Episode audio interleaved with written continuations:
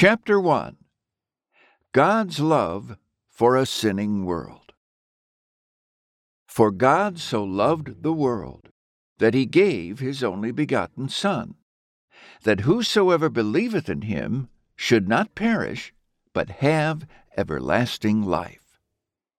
John 3:16 Sin is the most expensive thing in the universe. Nothing else can cost so much. Pardoned or unpardoned, its cost is infinitely great. Pardoned, the cost falls primarily on the great atoning substitute. Unpardoned, it must fall on the head of the guilty sinner.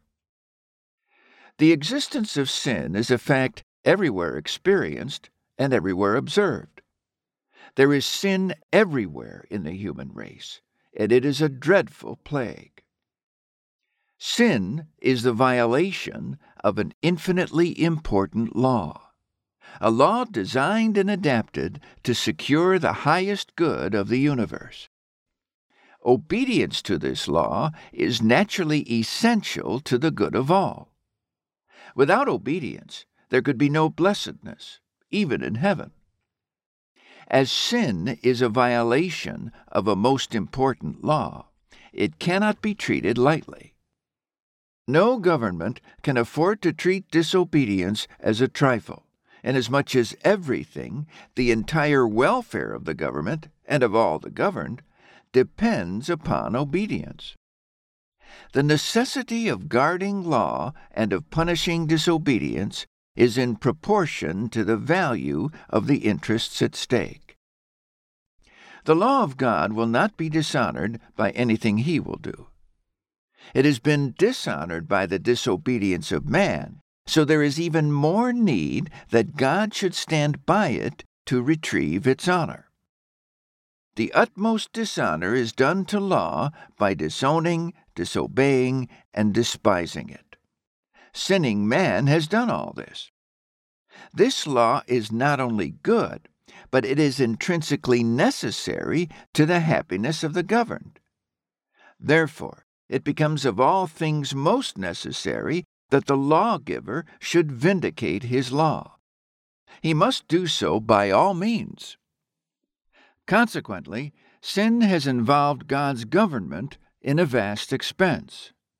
Either the law must be executed at the expense of the well being of the whole race, or God must submit to allow the worst results of disrespect to his law results that in some form must involve a vast expense. For example, take any human government. Suppose the righteous and necessary laws that it imposes are disowned and dishonored. In such a case, the violated law must be honored by the execution of its penalty, or something else not less expensive, and probably much more so, must be endured. Transgression must cost happiness somewhere, and in a vast amount.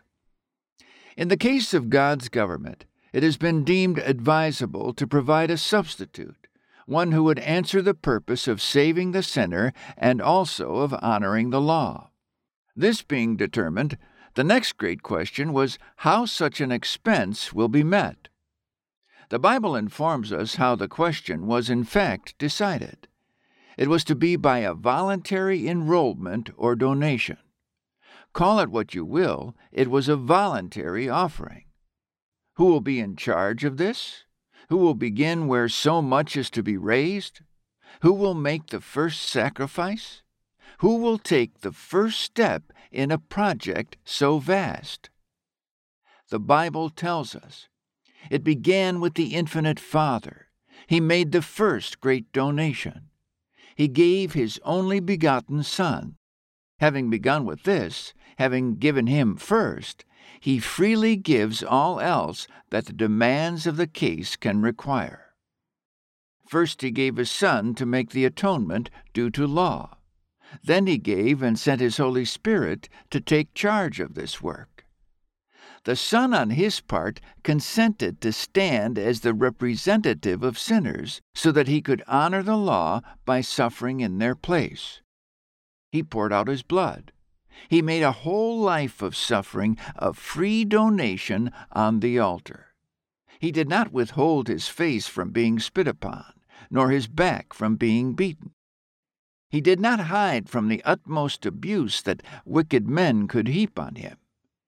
The Holy Spirit also devotes himself to the most self denying efforts unceasingly in order to accomplish the great object. It would have been a very quick method for God to have turned over his hand upon the wicked of the human race and quickly send them all down to hell, as he once did when certain angels kept not their first estate. Jude 1 6. Rebellion broke out in heaven. God did not let it continue long around his lofty throne. However, in the case of man, he changed his course. He did not send them all to hell, but devised a vast scheme of measures to gain people's souls back to obedience and heaven that involved the most amazing self denials and self sacrifices. For whom was this great donation made? God so loved the world, John 3:16, which means the whole race of mankind. The world in this connection cannot mean any specific part only, but the whole race. Not only the Bible, but the nature of the case shows that the atonement must have been made for the whole world. For clearly, if it had not been made for the entire human race, no person of the race could ever know that it was made for himself and therefore no one could believe on Christ in the sense of receiving by faith the blessings of the atonement. There would be complete uncertainty as to the people included in the limited provisions that we now believe to be made. And the entire donation would fail through the impossibility of rational faith for its reception. Suppose a will is made by a rich man that leaves certain property to certain unknown people, described only by the name of the elect. They are not described otherwise than by this term, and all agree that although the maker of the will had specific individuals in mind, he left no description of them that either the person themselves, the courts, nor any living mortal can understand. Such a will is of necessity altogether null and void. No living person can make a claim under such a will, and it would not be any better if these elect were described as residents of a specific town. Since it does not include all the residents of that town, and does not define which of them specifically, all is lost. Everyone has an equal claim, and no one has any specific claim and so no one can inherit. If the atonement had been made in this way, no living person would have any valid reason for believing himself to be one of the elect prior to his reception of the gospel. Therefore, he would have no authority to believe and receive its blessings by faith. In fact, the atonement must be entirely void based upon this supposition unless a special revelation is made to the people for whom it is intended. As the case is, however, the very fact that a person belongs to the race of Adam, the fact that he is human, born of a woman, is all sufficient. It brings him within the limits. He is one of the world for whom God gave his Son, that whosoever would believe in him might not perish, but would have everlasting life. The inner motive in the mind of God for this great gift was love love to the world. God so loved the world that he gave his Son to die for it. God loved the universe also, but this gift of his Son came from love to our world. True, in this great act, he took effort to provide for the interests of the universe. He was careful to do nothing that could in the least let down the sacredness of his law. Most carefully did he intend to guard against misunderstanding as to his regard for his law and for the high interests of obedience and happiness in his moral universe. He meant once and for all to do away with the danger lest any moral agent would be tempted to undervalue the moral law. It is not only from love to souls, but it was also from respect to the spirit of the law of his own eternal reason that he gave up his Son to die. The purpose to give up his Son originated in this the law of his own reason must be honored and held sacred. He can do nothing inconsistent with its spirit. He must do everything possible to prevent the commission of sin and to secure the confidence and love of his subjects. So sacred did he hold these great objects that he would sooner baptize his Son in his own blood than endanger the good of the universe. Beyond question, it was love and regard for the highest good of the universe that led him to sacrifice his own beloved Son. Let us next carefully consider the nature of this love. The text lays special stress on this. God so loved. His love was of such a nature that was so wonderful and so distinct in its character that it led him to give up his only son to die. More is evidently implied in this expression than simply its greatness. It is most distinct in its character. Unless we understand this, we will be in danger of falling into the strange mistake of the Universalists, who are forever talking about God's love for sinners, but whose notions of the nature of this love never lead to repentance or to holiness. They seem to think of this love as simply good nature, and they conceive of God only as a very good natured being whom no one needs to fear. Such ideas have not the least influence toward holiness, but the very opposite. It is only when we come to understand what this love is in its nature that we feel its moral power promoting holiness.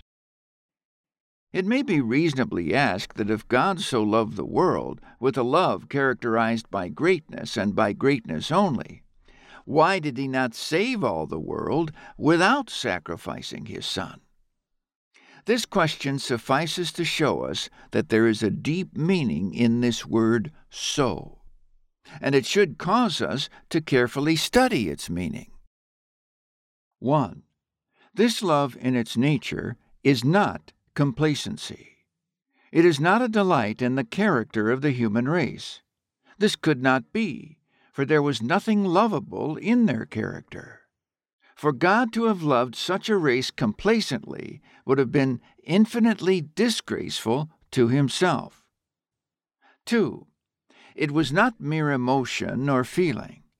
It was not a blind impulse, though many seem to think it was. It seems to be often supposed that God acted as people do when they are carried away by strong emotion. But there could be no virtue in this. A man might give away all he is worth under such a blind impulse of feeling, and yet be no more virtuous. In saying this, though, we do not exclude all emotion from the love of kindness, nor from God's love for a lost world. He had emotion but not emotion only. Indeed, the Bible everywhere teaches us that God's love for mankind, lost in his sins, was paternal.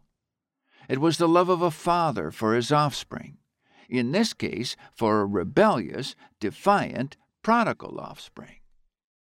In this love, there must of course blend the deepest compassion. 3. On the part of Christ, considered as a mediator, this love was paternal. He is not ashamed to call them brethren. Hebrews 2:11. In one point of view, he is acting for brethren, and in another for children. The Father gave him up for this work, and of course he sympathizes in the love appropriate to its relationship. 4. This love must be entirely unselfish, for he had nothing to hope or to fear, no profit to make out of his children if they would be saved. Indeed, it is impossible to imagine God as being selfish, since his love embraces all creatures and all interests according to their real value. No doubt he took delight in saving our race. Why should he not? It is a great salvation in every sense, and it greatly increases the joy of heaven. It will greatly affect the glory and the blessedness of the infinite God. He will eternally respect himself for love so unselfish. He knows also that all his holy creatures will eternally respect him for this work and for the love that gave it birth. Let it also be said, though, that he knew they would not respect him for this great work unless they would see that he did it for the good of sinners. 5. This love was zealous, not that cold hearted state of mind that some imagine. It was not merely a concept, but it was a love that was deep, zealous, earnest, and burning in his soul, as a fire that nothing can quench. 6.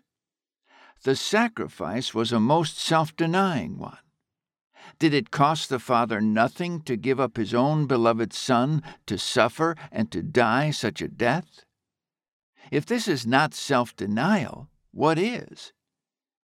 Is it not the noblest self denial for God to give up his Son to so much suffering? The universe could never have the idea of great self denial if it were not for such an example. 7. This love was distinct because it was universal, and it was also universal because it was distinct. God loved each sinner in particular, and therefore he loved all. Because he loved all impartially, with no respect of persons, therefore he loved each one in particular. 8. This was a most patient love. It is rare to find a parent who so loves his child as to never be impatient. Let me go around and ask how many of you parents can say that you love all your children so well, with so much love, and with love so wisely ruling your heart and actions, that you have never felt impatient toward any of them so that you take them in your arms under the greatest provocations and love them still, love them out of their sins, and love them into repentance and into the spirit of family. Of which of your children can you say that you never upset that child? That if you were to meet him in heaven, you could say that you never caused that child to be distressed? I have often heard parents say, I love my children, but oh, how my patience fails me. And after the dear ones are dead, you may hear their bitter moans. How could I have caused my child so much stumbling and so much sin? God never provokes us. He is never impatient. His love is so deep and so great that He is always patient. Sometimes, when parents have unfortunate children, poor objects of compassion, they can bear with anything from them. But when their children are very bad, they seem to feel that they are quite excused for being impatient. In God's case, He does not have unfortunate children, but those who are intensely wicked, intelligently wicked. But oh, His amazing patience! He is so set upon their good, so desirous of their highest well being, that no matter how they abuse him, he sets himself to bless them still and to win them by the tears and blood and death of his Son in their place. 9. This is a jealous love, not in a bad sense, but in a good sense in the sense of being exceedingly careful lest anything should occur to injure those he loves.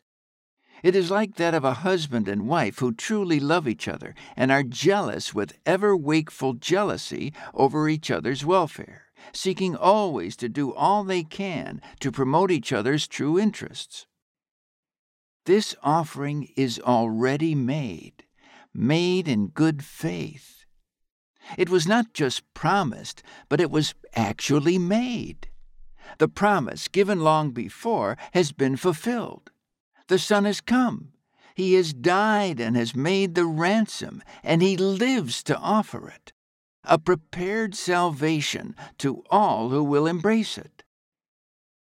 The Son of God did not die to appease vengeance, as some seem to understand it, but he died under the demands of the law. The law had been dishonored by its violation, so Christ undertook to honor it by giving up to its demands his suffering life and atoning death. It was not to appease a vindictive spirit in God, but to secure the highest good of the universe in a dispensation of mercy. Since this atonement has been made, all people in the human race have a right to it. It is open to everyone who will embrace it.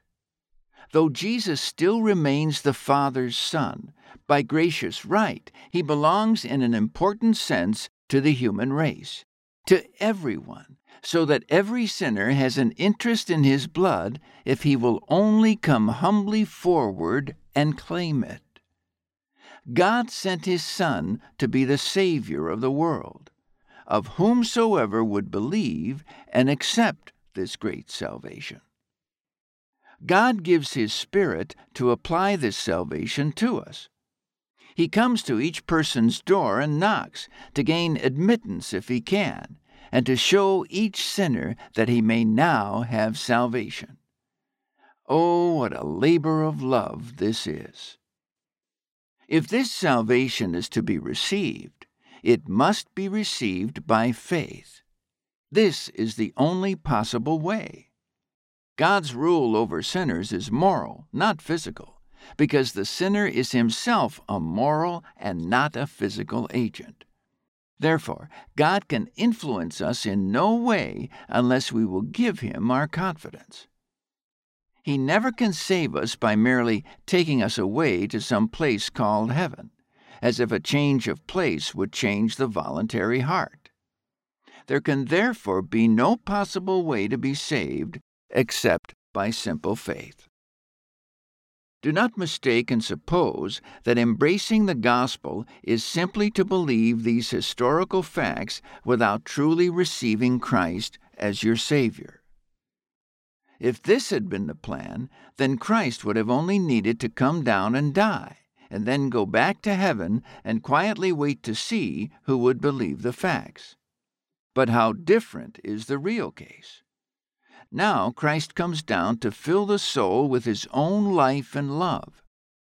Repentant sinners hear and believe the truth concerning Jesus, and then receive Christ into the soul to live and reign there supreme and forever.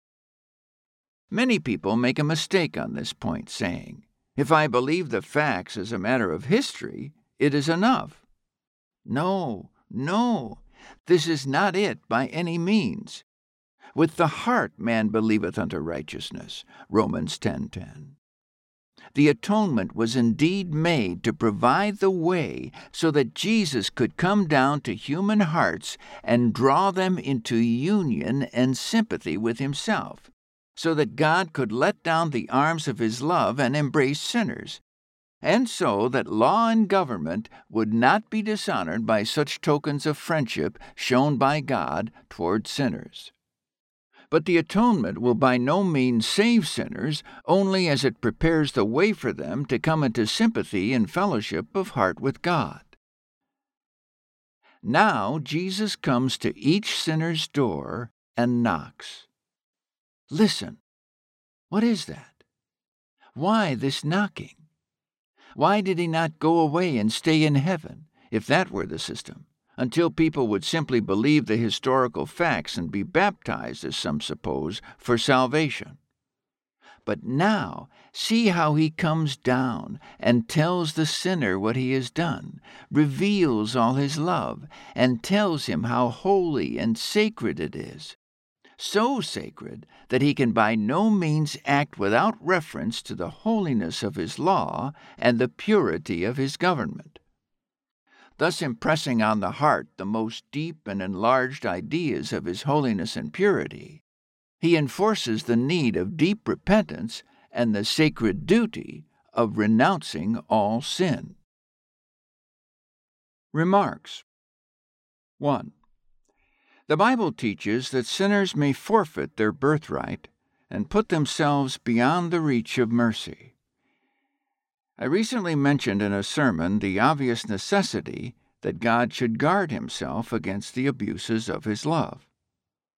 The circumstances are such as to create the greatest danger of such abuse, and therefore he must make sinners know that they may not abuse his love, and cannot do so with impunity. 2.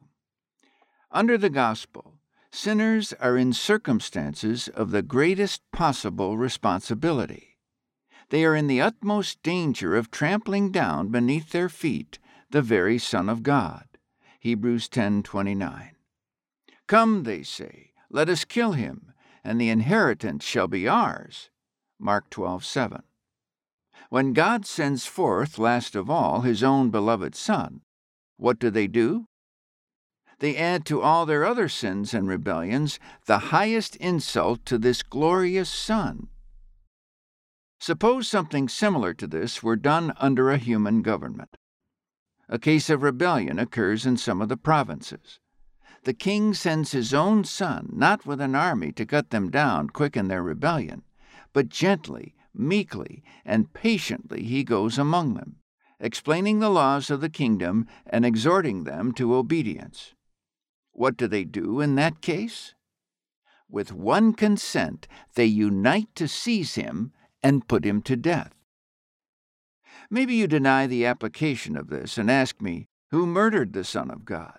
Were they not Jews? Yes. And have you sinners had no part in this murder? Has not your treatment of Jesus Christ shown that you are most fully in sympathy with the ancient Jews in their murder of the Son of God? If you had been there, would anyone have shouted louder than you, Away with him! Crucify him! Crucify him!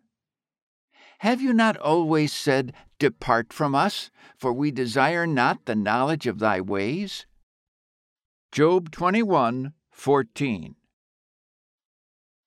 3. It was said of Christ that although he was rich, he became poor so that we through his poverty might be rich. 2 Corinthians 8 9.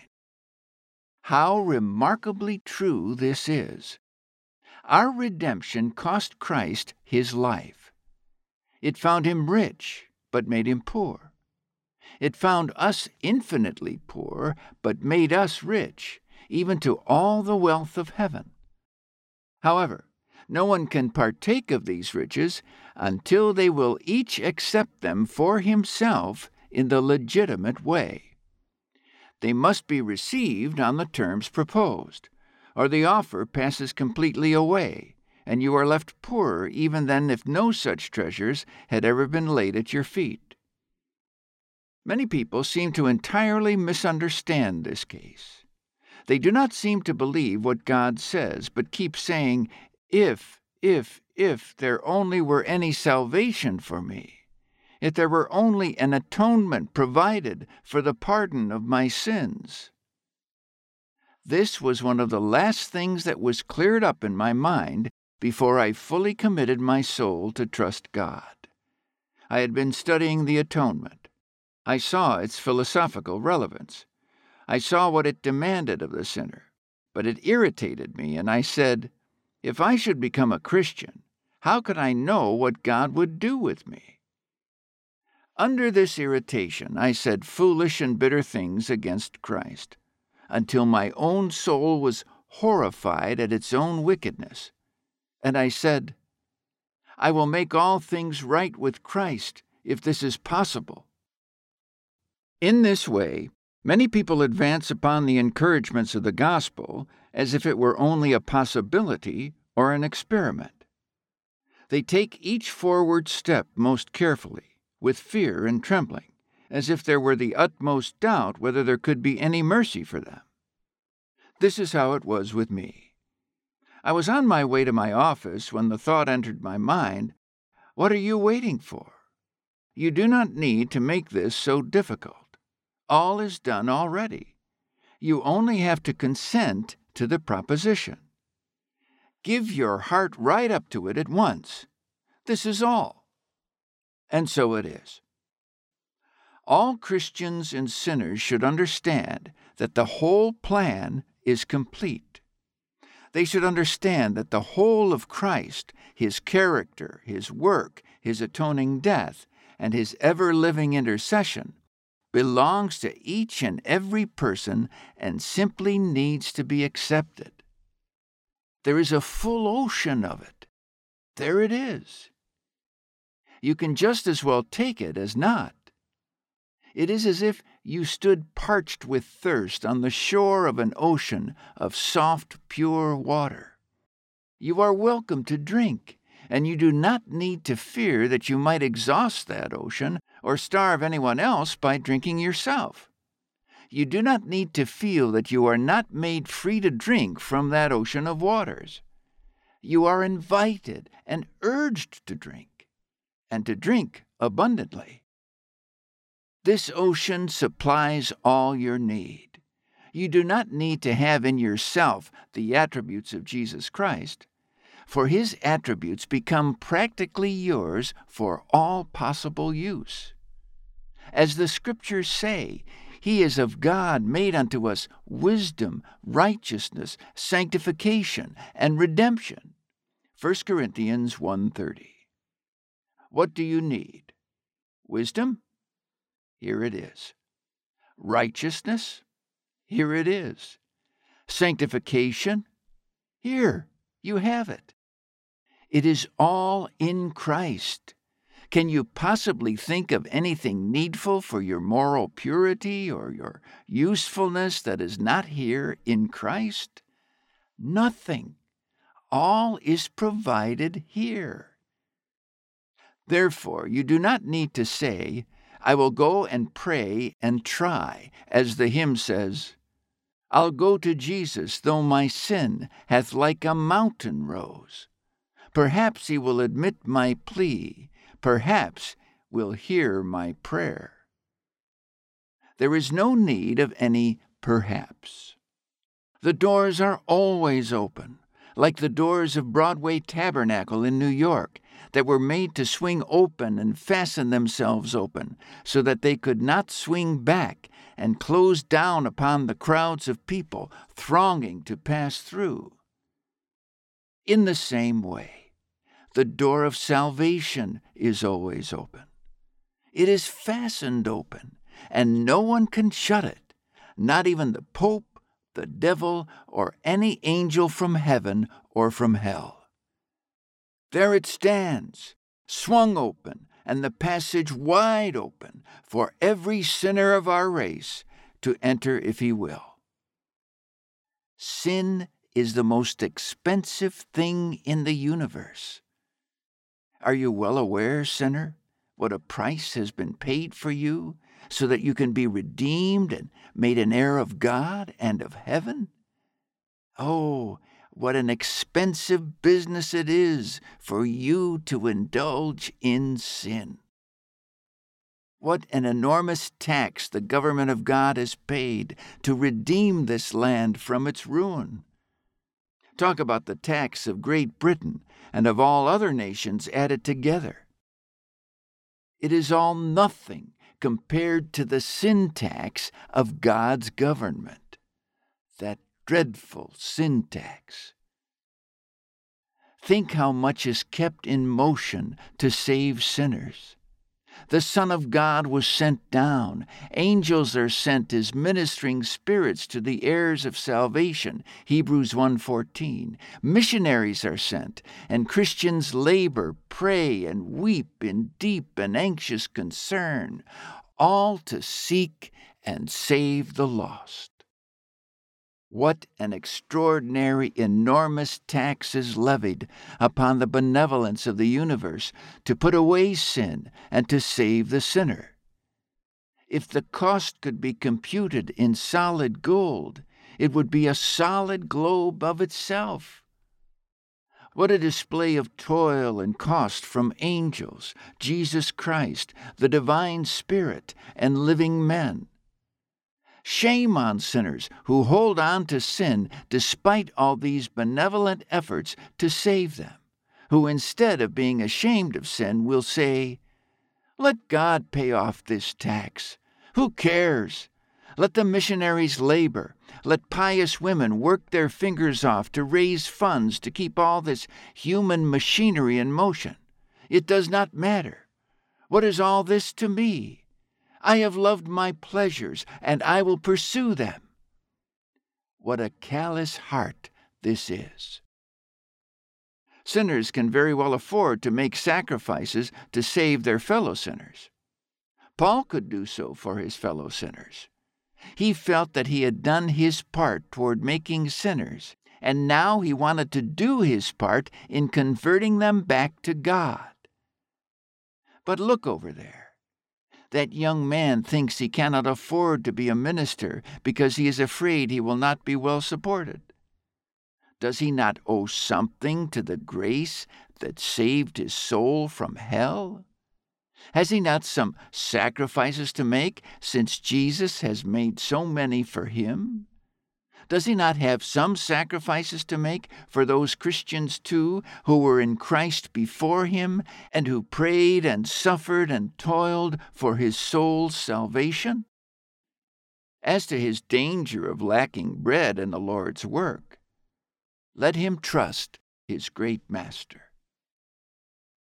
Let me also say that churches may be in great fault for not comfortably supporting their pastors. Let them know that God will assuredly starve them if they starve their ministers.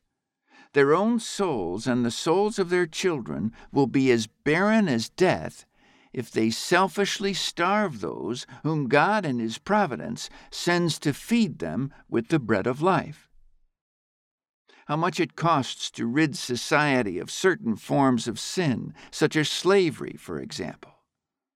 How much has been expended already, and how much more yet remains to be expended before this bitter evil and curse and sin will be rooted from our land. This is part of God's great enterprise, and He will press it on to its completion. Yet at what an amazing cost. How many lives and how much agony it costs to get rid of this one sin. Woe to those who make gain from the sins of men. Just think of the bartender tempting people while God is trying to dissuade them from rushing on in the ways of sin and death. Think of the guilt of those who set themselves in array against God in this way. Christ has to contend with bartenders who are doing all they can to hinder his work. Our subject richly illustrates the nature of sin as mere selfishness.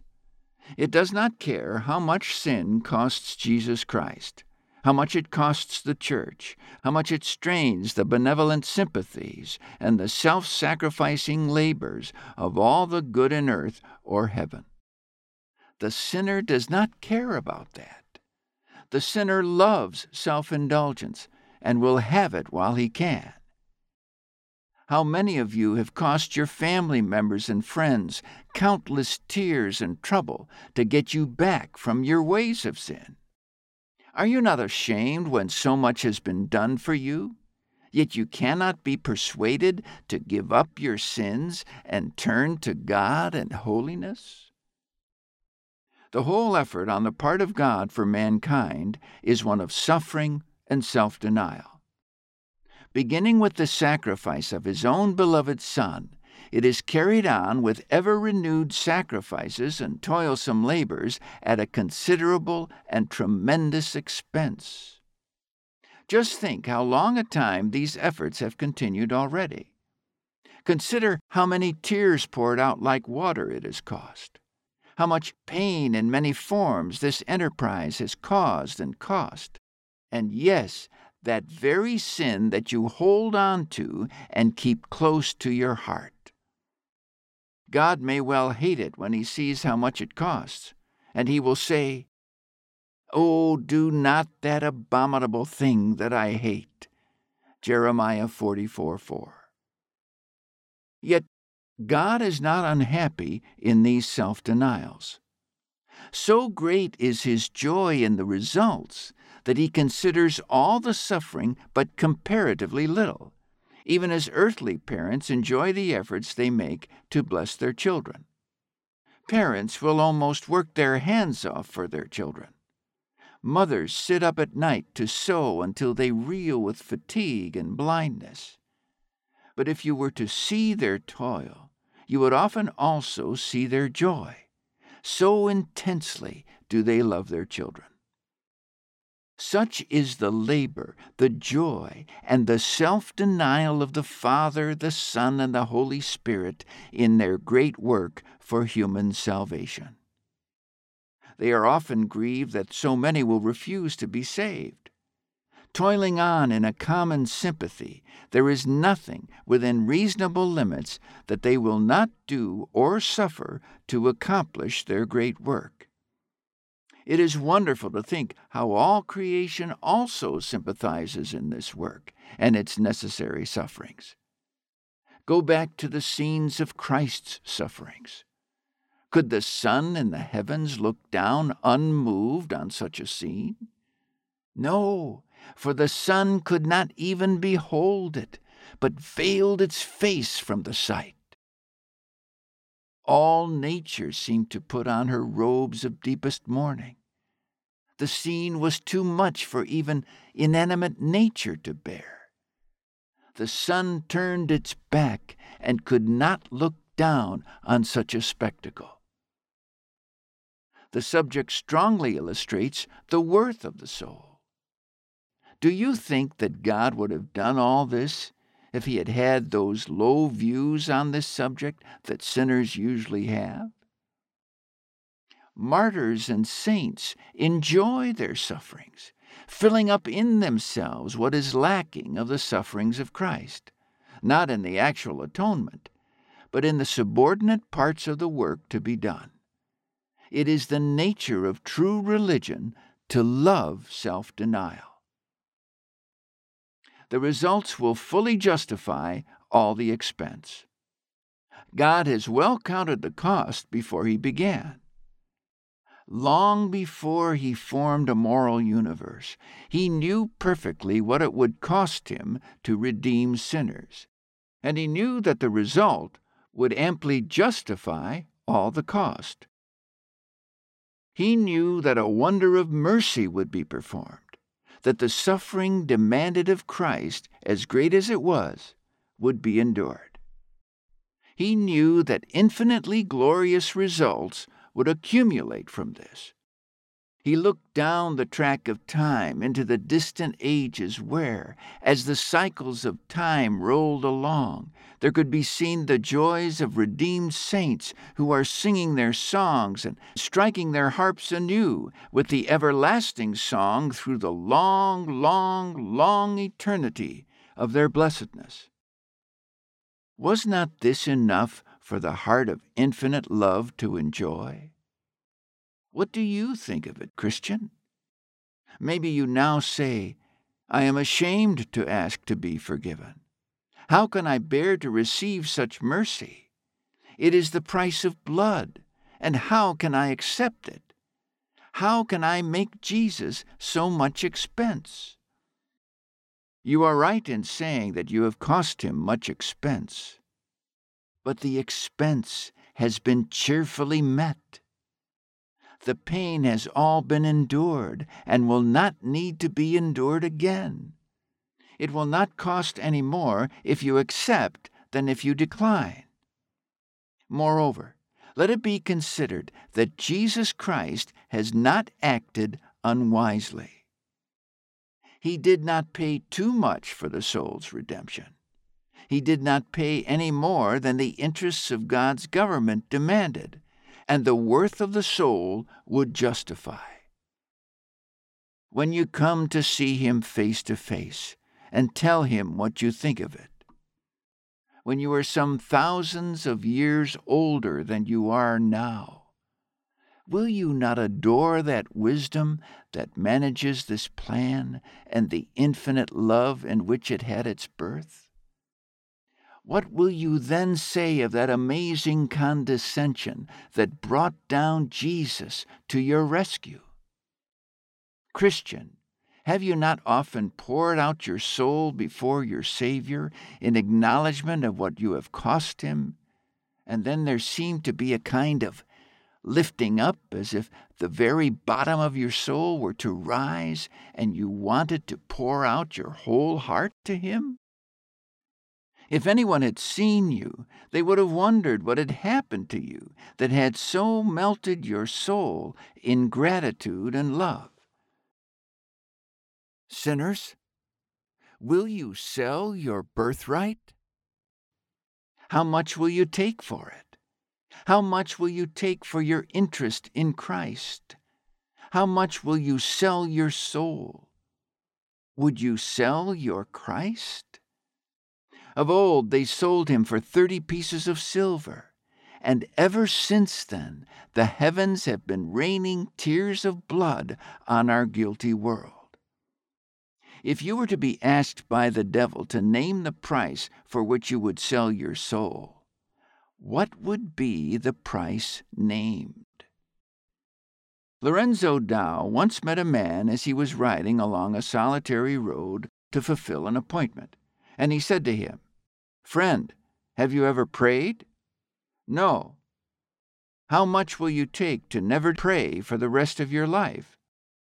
One dollar. Dow paid the man a dollar and rode on. The man put the money in his pocket and went on, thinking. The more he thought, the worse he felt.